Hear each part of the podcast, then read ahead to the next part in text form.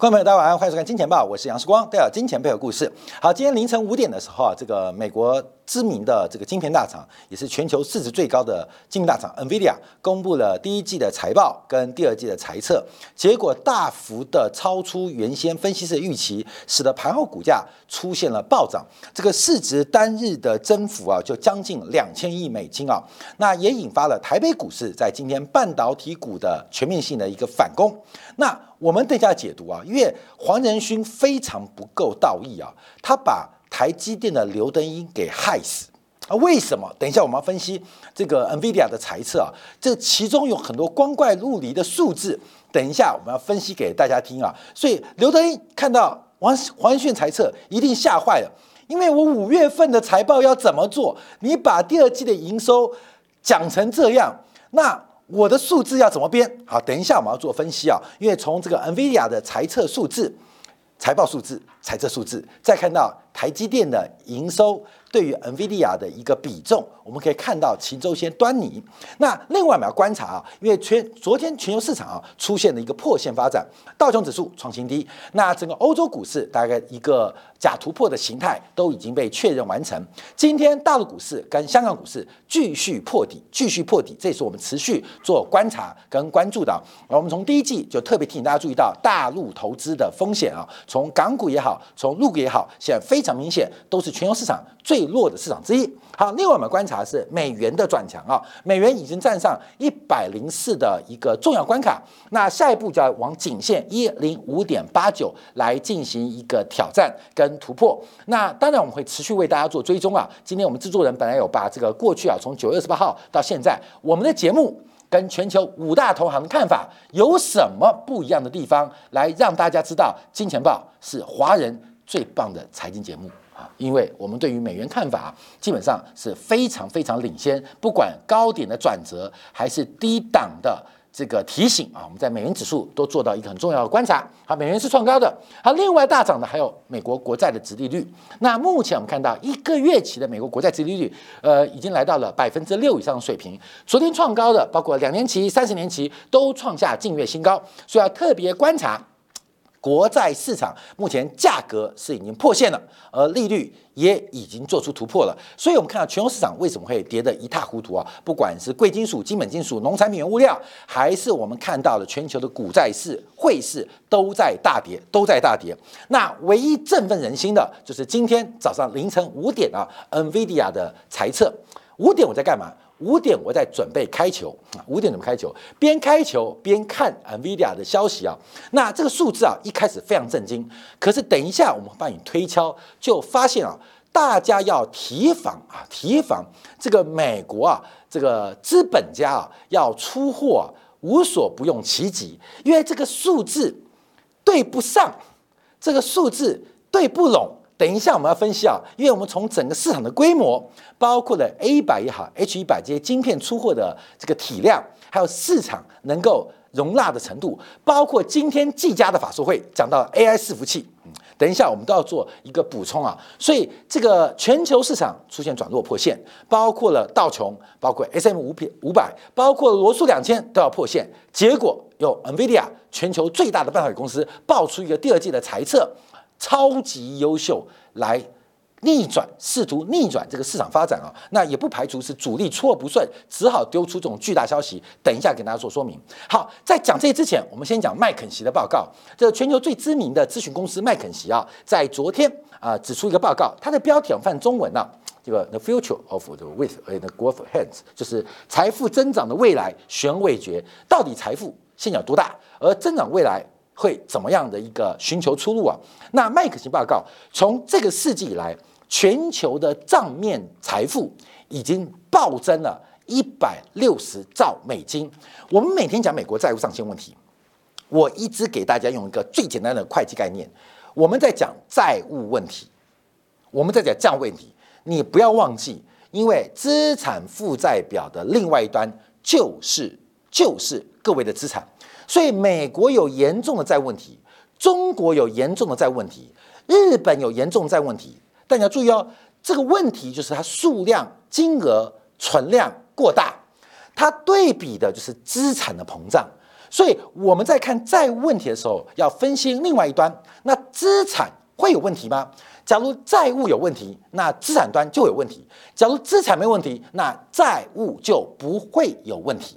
所以资产负债表给我们很重要含义。这个人类啊，这个发展不计还啊，特别是会计制度的建立，对于我们的人类的文明，对于这个世界了解，它是一个非常底层的数据的一个呃这个框架。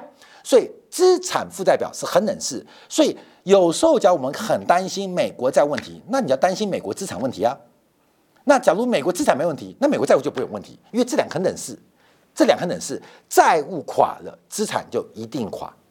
假如资产增了，那债务一定增，这没有办法，没有办法，他们两个是恒等式。所以，我们看到这个资产负债表的两端。那今天我们要大家带领大家观察啊，在账务上下讨论很多集之后，我们要讨论呃这个资产端的一个变化跟发展。因为只有资产端出问题，那债务端才不可持续。就像大陆很多地方政府的城投债。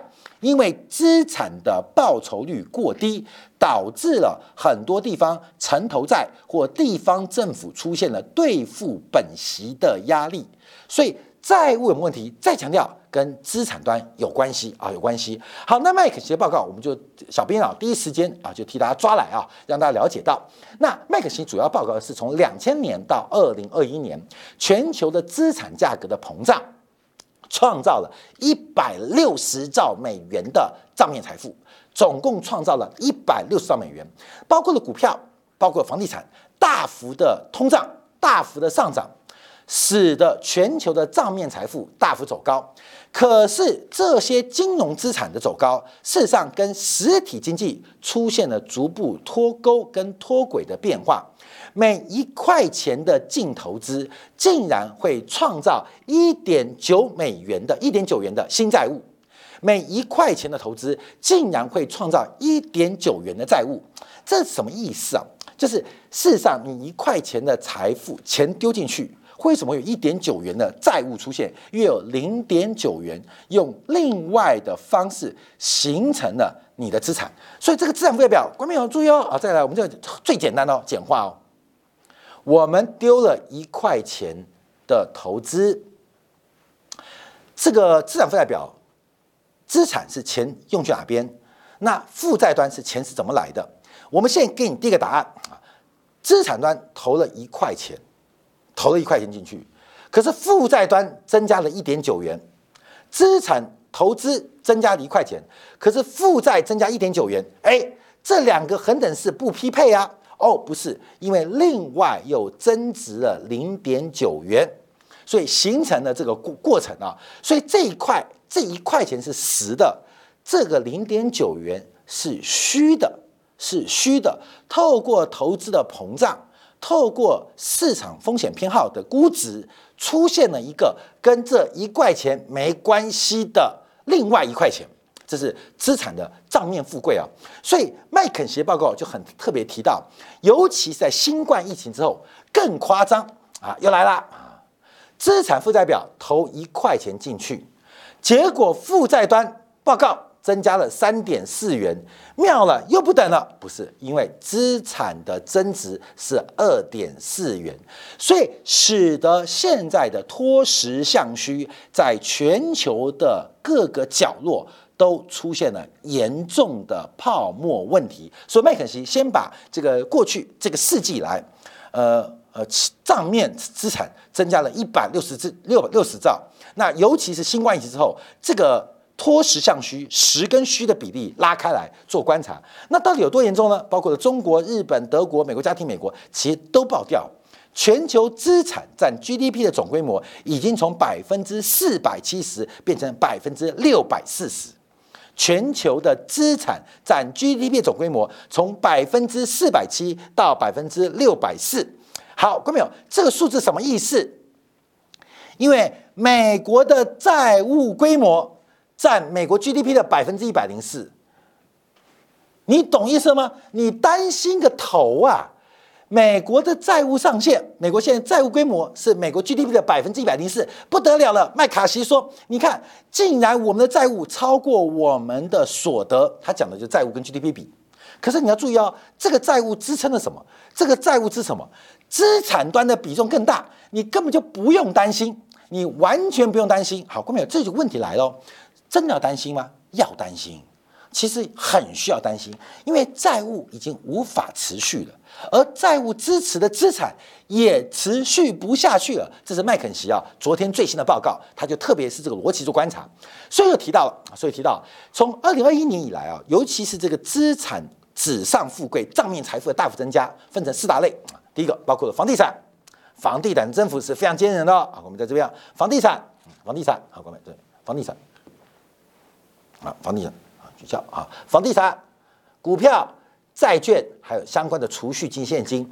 那从全球资产负债表来做观察的话，其中其中我们看到，房地产占大头，二七 percent；股票占第二大头，二十一 percent；债券占二十 percent；其他的现金储蓄在十二 percent。所以以美国为例啊，可以看到房地产、债券、股票。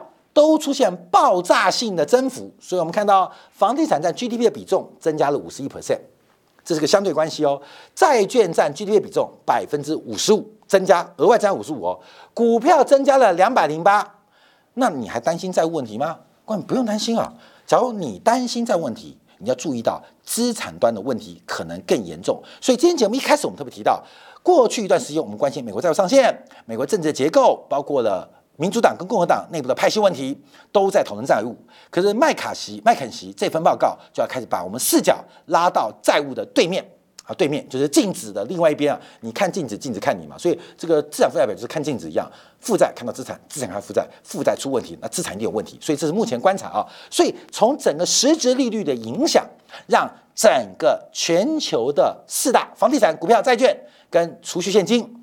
出现了泡沫化变化，这个泡沫的原因主要是实质利率太低了，甚至为负，甚至为负，导致了整个估值大幅的膨胀，形成了资产负债表的不匹配。好，不匹配。好，那我们再往下观察啊，因为他讲到一个重点，那为更大的危机啊，为什么资产端会出事情？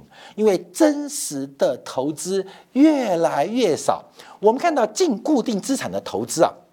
以美国为例，以欧洲为例，从本世纪以来是不断的下滑，从原来在 GDP 的百分之八，现在跌到不到百分之五，欧洲也差不多，所以真实的投资越来越少，真正的投资越来越少，所以为什么现在就业、制造业就业出现问题啊？不是供给问题，也不是问题，是没有新的投资，没有新的投资，所以真实世界的投资太少，又对应于。账面资产的财富不断增加，他们之间的关系越拉越远，而资产所创造的 ROA 叫做资产报酬率，其实以全社会来讲就是 GDP，就 GDP。所以资产不投资，你不去投资真的可以生产东西，不管是有形无形的东西，那 GDP 就不会有增长。所以 GDP 不增长，可是股票、房地产拼命涨，他们就脱钩了嘛？光明，你懂吗？分子分母的关系。再次强调啊。来来来来来来，大家听到啊哈，这就是除法了。因为投资会创造 GDP，那因为没有投资，所以就没有 GDP。可是账面的财富，账面财富的价格还在不断的暴增，所以就会出现刚刚前面的怪象嘛，从百分之四百七来到了百分之六百多啊，就是脱钩了啊，脱钩。而这个脱钩问题啊，麦卡锡麦肯锡的报告就是不可持续。不可持续。那麦肯锡啊，作为全球最大的咨询公司，就这边就特别提到，未来有四种前景会发生，有四种可能性会发生。那观众注意到，因为这四种前景发生的几率不等，但有些对我们有利，有些对我们不利。那我们可以从麦肯锡的报告中抓到对我们有利的机会，抓到。不利的风险。好，他提到四个项目啊，四个项目。他提到第一个叫经济低迷，第二个叫更高通胀，第三个是资产负债表的市场清算叫重置，第四个叫生产力加速。那第一个叫做经济长期低迷啊，这个经济长期低迷大家就耳熟能详哦，会带来什么？会带来非常非常低的实质利率，就是 Q E 降息再宽松。那这种程度啊，可能对于我们一般的小老百姓的财富是最有帮助的。所以经济长期低迷、负利率的环境就会重回，就是重新回来。而这个发展可能对于我们财富的创造会有相当大的一个注意啊。我看一下下张有没有？哎，好像有这有啊，在这边啊，这边啊，在这边。我们先等我讲完啊的。那第二种叫更高的通胀，透过更高的通胀。来进行资产负债表，尤其是负债端的一些调整跟管理。第三个是资产负债表的重置啊，那就是紧缩的紧缩啊。那市场上破产清算拍卖，这是第三种。第四种是最棒的，生产力重新加速，就是重新开始进固定投资啊，进固投资的增增幅啊。什么叫进固定投资啊？就是投资减去这个 depreciation 啊，折俏啊，就是这个叫净投资啊，就是。市场上开始重新，大家认真读书、认真上班、认真投资啊！这第四种生产力加速，有四种经济未来的前景：低迷、通胀、重置、生产力加速。我们刚刚在两千零八年到二零二一年经历过经济低迷，从二零二二年到现在面临的是更高的通胀哦。那麦肯锡是不是意有所指，会往资产负债表重置来发展哦？他没讲，可他做的表格有点像。那还是有可能直接跳过来到生产力的加速，来生产力加速。好，我们先分成四大类啊，会对于我们的未来影响，我们可以自己判断。一个是经济重回二零一零年代那十年过去的十年，零利率啦，负利率债券十八兆美金啦，钱随便借啦，这个房子随便买啦。重新回到低经济低迷，假如回到那个美好的年代，美好的年代，这对于全球的家庭财富会是最棒的结果啊，会是最棒的结果。从现在二零二年到二零三年，最棒的结果就是经济重新回低迷，那各国央行把利率又降到了接近零，或是像日本一样负利率，那全全全全全球的投资人财富是增加最多的。第二种就是生产力的加速啊，生产力的加速就是开始投资，开始认真上班。美国人不再去看篮球了，不要看棒球，没时间，我要加班啊，对，要加班，不要约会了，我要加班啊。在这种情况之下，是第二种优化，就是有十七兆美金的财富在未来十年中可能创造。那我们知道这个时代是过去了，会不会再回来？不确定。叫生产力加速，不可能啊，不可能再投资，因为在目前我们讲代理制度、股权代理制度的一个这个现行的金融制当中啊，生产力加速已经很久没见到了，很久没见到，那就剩下两个，一个是更高的通胀，一个是资产负债表的重置。那更高通胀会使得家庭的实质财富会从增量变减量，大概会负八兆美金会出现，会出现，所以就第一种。负面情况，那最糟糕的情况是在紧缩高压的环境当中，出现了整个资产负债端的大幅修正啊，就像日本九年代，像中国现在进行资产负债表的衰退，那这个损失就会非常惊人，有四种可能，有四种可能。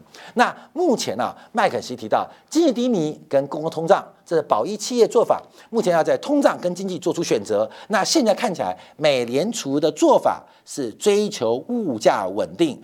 大于经济稳定，那资产负债表的重置，则是承受这种痛苦，而这种痛苦会不会使得美国家财富出现大幅缩水？哎，麦克西没有讲另外一句话哦，就是割别人韭菜来弥补自己的损失。好，那我们再往下观察，就要回到 NVIDIA 了。为什么 NVIDIA 会大涨？因为在麦卡锡、麦肯锡啊，刚刚的四种情境讲说，最棒最棒的就是我们不可能回到过去，那我们希望。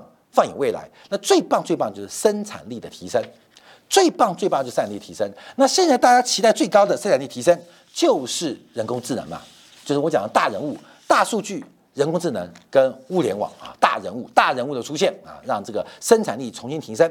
所以这边折射是市场进入一个穷途末路的困境，似乎在 NVIDIA 所带领的 AI 人工智能找到了一点。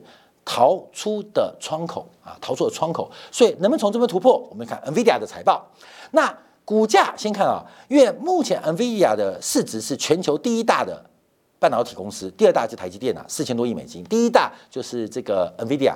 从昨天收盘的七千五百亿美金，我看七千五百亿美金，一口气以盘后现在盘前啊涨二十五 percent，来到九千四百亿美金，一口气涨了将近两千亿美金，一千八百多亿美金啊，就市值暴增，市值暴增。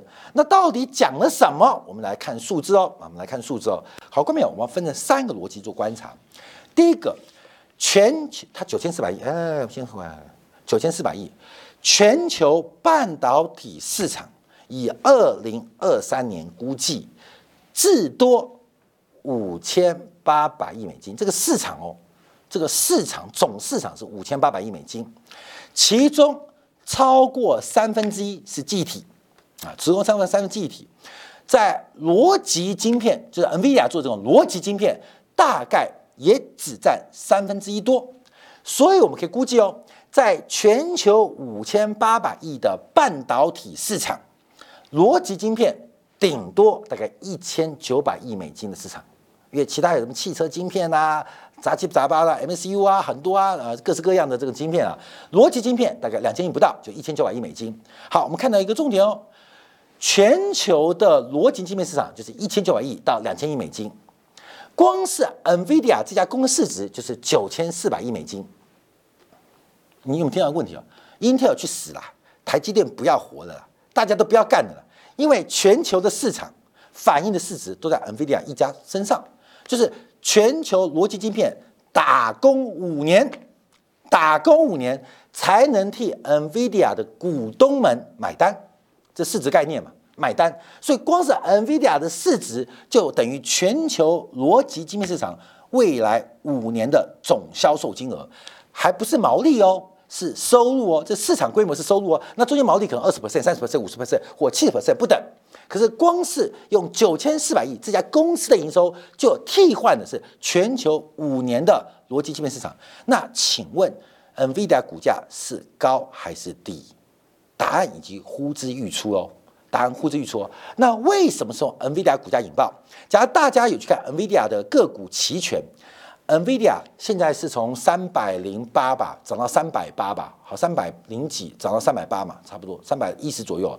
现在三百一的价内的期权，在等一下开盘，动辄五十倍的涨幅，你买多你当然开心呐。那请问庄家怎么办？所以 NVIDIA 公布的猜测，从另外一个市场金融市场出现了大面积、非常严重的金融事故。就是倒装啊，就倒装，所以 Nvidia 的财财报啊，这个市值大增，将会引发很多 美国投行的巨大损失，因为倒装了啊，倒装了，从三百一、三百一十一、三百一十二、三百一十三，很多的扣 C 扣，那累积了几十万口、几十万股哦，那在今天晚上甚至百万股，基本上准备被倒装，所以是另外一个市场。第三个市场啊，我们要看下财报哦，因为啊，我刚去查一下。NVIDIA 第二季的营收是一百一十亿美金，比第一季的八十多亿美金大幅的成长，这是跌破眼镜，因为半导体厂在衰退嘛。那其中大概七成是 AI 晶片，啊，所以我们可以直接换算哦，也就是 Q2 第二季哦，第二季哦，NVIDIA 的伺服器晶片大概啊，我们就是出估啊，可以做到八十亿美金的生意。八八十亿美元的生意啊，美元生意，平均我们用 H H 一百或 A 一百的单价讲，平均每片的晶片单价是两万块美金，大概他要卖四十万片，四十万片哦，哥们，四十万片，四十万片，被我吓到都不会写字了，就是最顶级的晶片，其他都不算，就最顶级晶片要卖四十万片。那么，因为其他什么游戏领域啊，呃，个人的呃这个绘图晶片都是衰退的啦，所以它我们就讲四十万片。现在啊，坊间说啊，这个通常一台 AI 伺服器啊会装两片，一片到两片的 H 一百或 A 一百的晶片，也就是四十万片。第二季哦，我特别强调哦，可以组装啊二十万台的 AI server。这数字会有很大的误差，但我让大家了解到这个 NVIDIA 财测有多扯。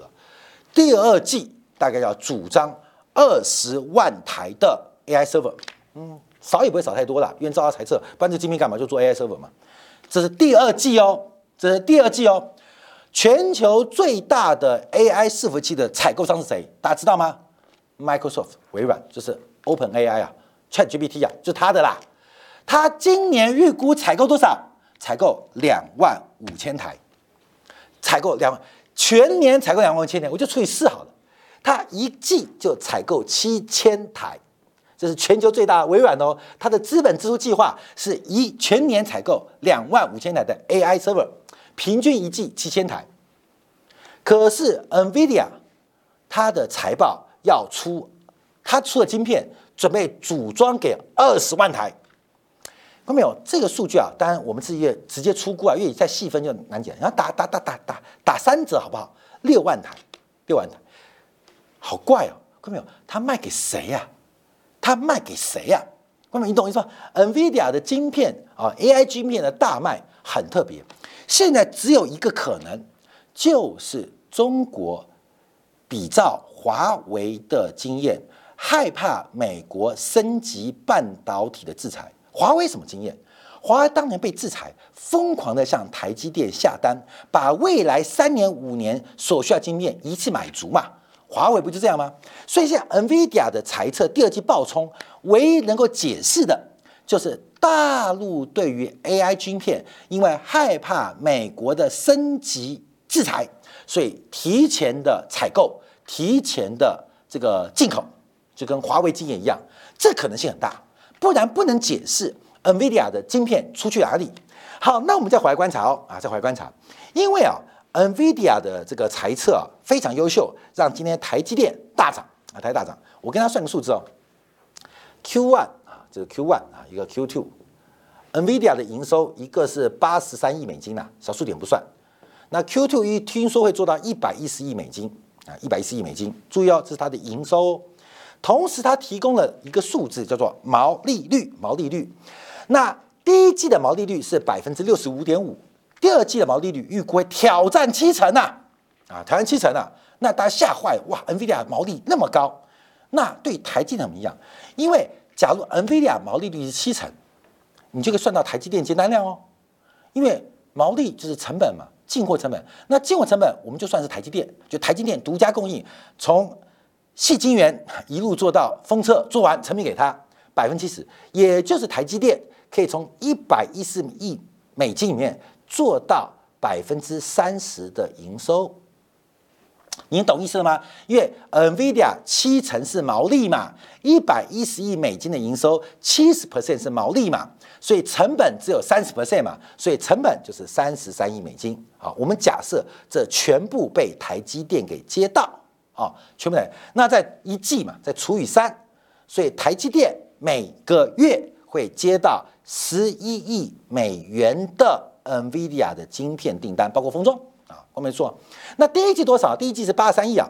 那八三营收大概算它的这个毛利率是六十五点五，打三十五 percent，所以就乘以三分之一嘛。